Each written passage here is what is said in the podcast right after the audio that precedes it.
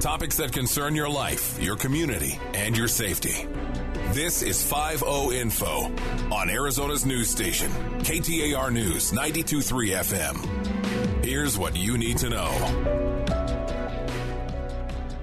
Welcome to another edition of the Phoenix 5 Show. I'm your host, Ryan Cody. As always, the show is brought to you by the Public Affairs Bureau at the Phoenix Police Department. And all right, everybody, take a, a quick, deep breath, uh, a sigh of relief. The Super Bowl has come and gone. A lot of folks were working long hours, doing some extra jobs.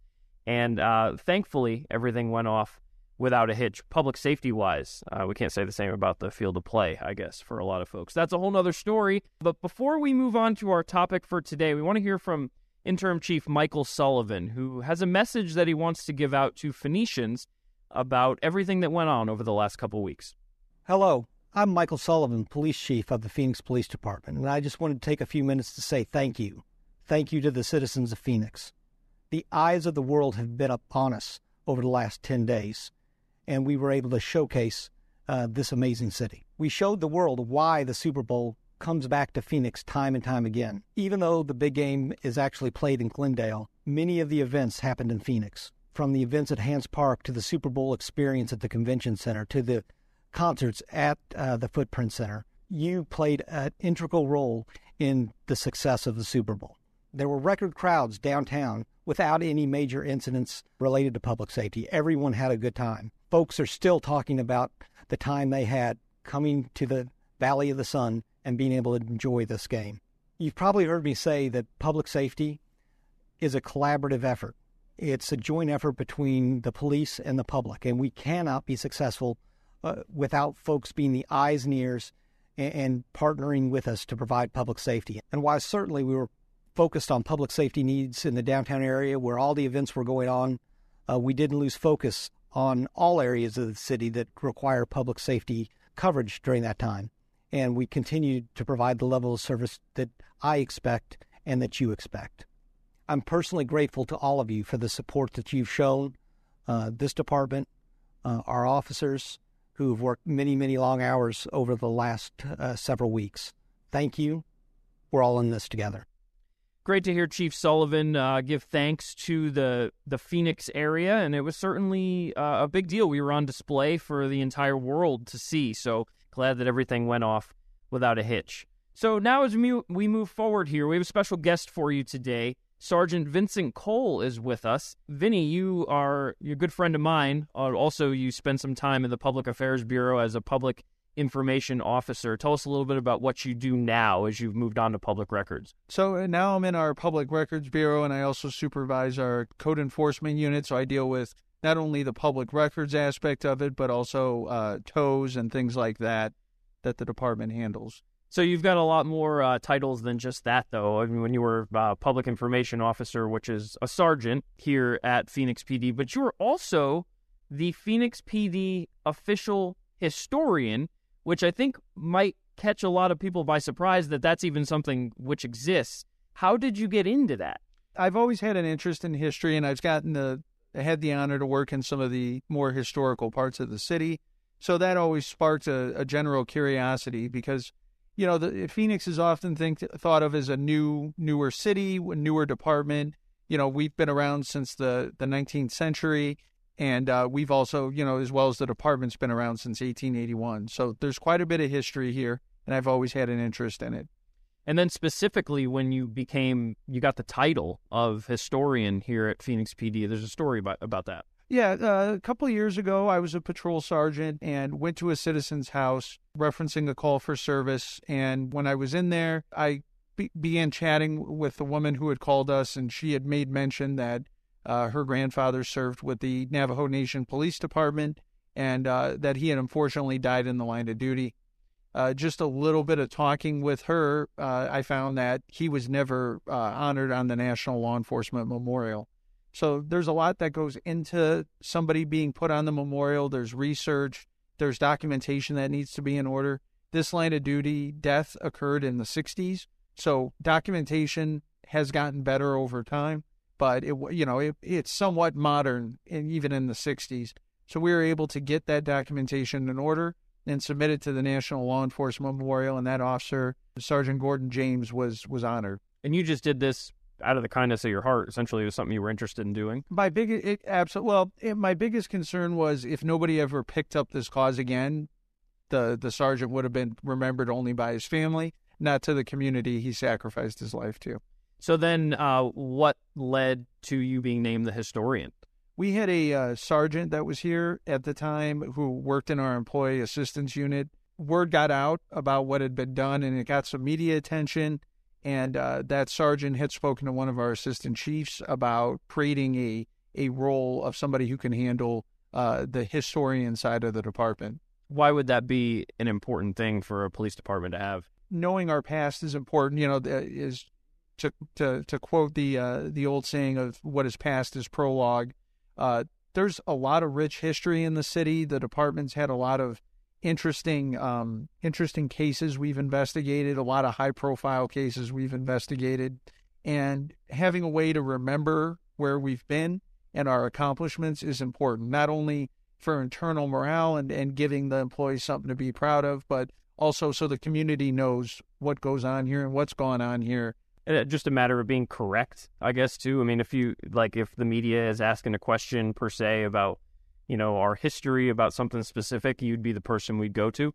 I, I imagine so. I can't always assume people are going to come to me, but um, one thing that changes, and I kind of made mention about this earlier, is documentation has changed significantly over time. It's easier to find out uh, the details of an event from 2023 than it is in 1881. So, what's great about doing historical research as it relates to a, a public safety agency is documentation is inherently there. It's just how well it is and, and how good it is. So sometimes you have to contextualize what you're reading. DRs now, or police reports now for a major crime, could span hundreds of uh, hundreds to thousands of pages, whereas back then, a very serious crime that's complex could be summarized in a page. So it, it's a little trickier the further you go back as far as researching stuff properly but it's definitely that information's out there. So when did the like the blessing happen where you were like, "Hey, I'm Sergeant Cole. I'm the official historian for the Phoenix Police Department." Uh, I spoke to Assistant Chief Conley about it, and, and that was that was kind of decided that that was the way we were going to go. Um, I have an educational background mm-hmm. uh, in uh, in history. I have a bachelor's degree in history, and I have a master's degree in history with a focus on public history. So public history is making history accessible to the public, um, and that's where you see your historian. That's it's much more than just teaching history. That's where you see historians and archivists and people who work in museums often have that degree. You're being a little modest. You love history. Oh yeah, absolutely. We have these conversations all the time, and you'll jump into oh back in 1784 and right, right. Like I'm glad you asked. I'm like Vinny, we didn't ask, but but right. you know this stuff. It's because it just personally is interesting to you. Right. And and I think it's just you know if you if you really break down the the meaning of what is historical, it's it's stories and it's stories of people who may not be here to tell the stories themselves, but they've left some semblance of of a record of what happened. And uh, a lot of these stories of our community and our department are worth telling. So you mentioned that you know, in the grand scheme of things in this country, we're not necessarily an old police department. Right. When did we become a police department? Uh, in 1881. Now, again, relatively, that's not necessarily new. I mean, if you compare us to Boston, Boston Police Department claims to be founded somewhere between 1630 and 1631. Now, that's a completely different topic, but um, just to show in relation to how we are in other agencies, we're young, but not young enough to the point where we have no history or no past what would you say? Well, let me back up for a second. So, obviously, in 1881, Phoenix was a much different place than it is in 2023. I mean, right now we operate as about a city of 1.6 million, something like that. Right. Um, much smaller back then. What would you say, if this is even possible to summarize? How have how has policing been able to change, or how has it had to change because of the increase in population in such a short period of time? So a lot's changed with the department. Uh, policing and it just has to evolve because society evolves. Um, but obviously, we service a much larger community than we did, um, and getting to calls for service, being able to place calls for service, all that has been on pace with technology. You can text 911 now. Um, we're computer dispatched. Uh, you know, before officers didn't have radios in their patrol cars, they had to go to a box. You can get a police response much faster now than you could in, say, 1925. And we cover a much larger geographical area that's more heavily populated. So there's a greater need for more police and more accessibility for the public to contact the police. So our department now is broken up into precincts. Um, there are seven, six, six or seven precincts. Yeah, it's uh, two, four, five, six, seven, eight, nine. So was that always the case um, it, when things began? No, and in fact, the department basically, it, depending on when you what time or era you're looking at, but I mean, the city of Phoenix was largely centered in our current downtown area. Mm-hmm. Um, you know, North Phoenix was at one time Thomas Road, which now, I mean, you can see it from downtown. So it blows my mind to think it how how large we are now and how small we were then. Right. Um, and the the precincts were at one time time called districts, and they were in different.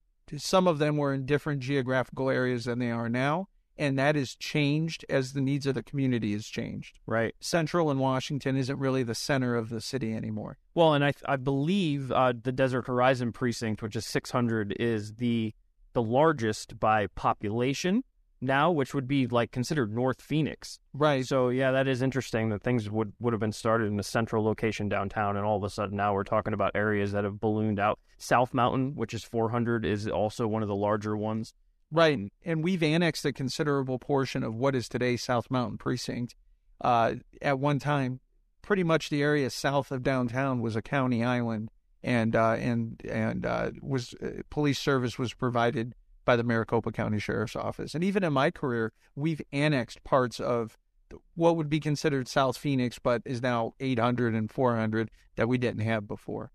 Um, let's let's talk about some of the things that people see out there on the street. So, for instance, now if you see an officer in Phoenix driving around, they'll probably be in a, a Chevy Tahoe, right? Right. Uh, would that obviously wasn't always the case? Can you take us through a little bit of like the range of different vehicles and things that you might have seen throughout the years? So you you have your typical, you know, and I I forgive me, I don't know the models off the top. No, that's okay. I put you on the spot here.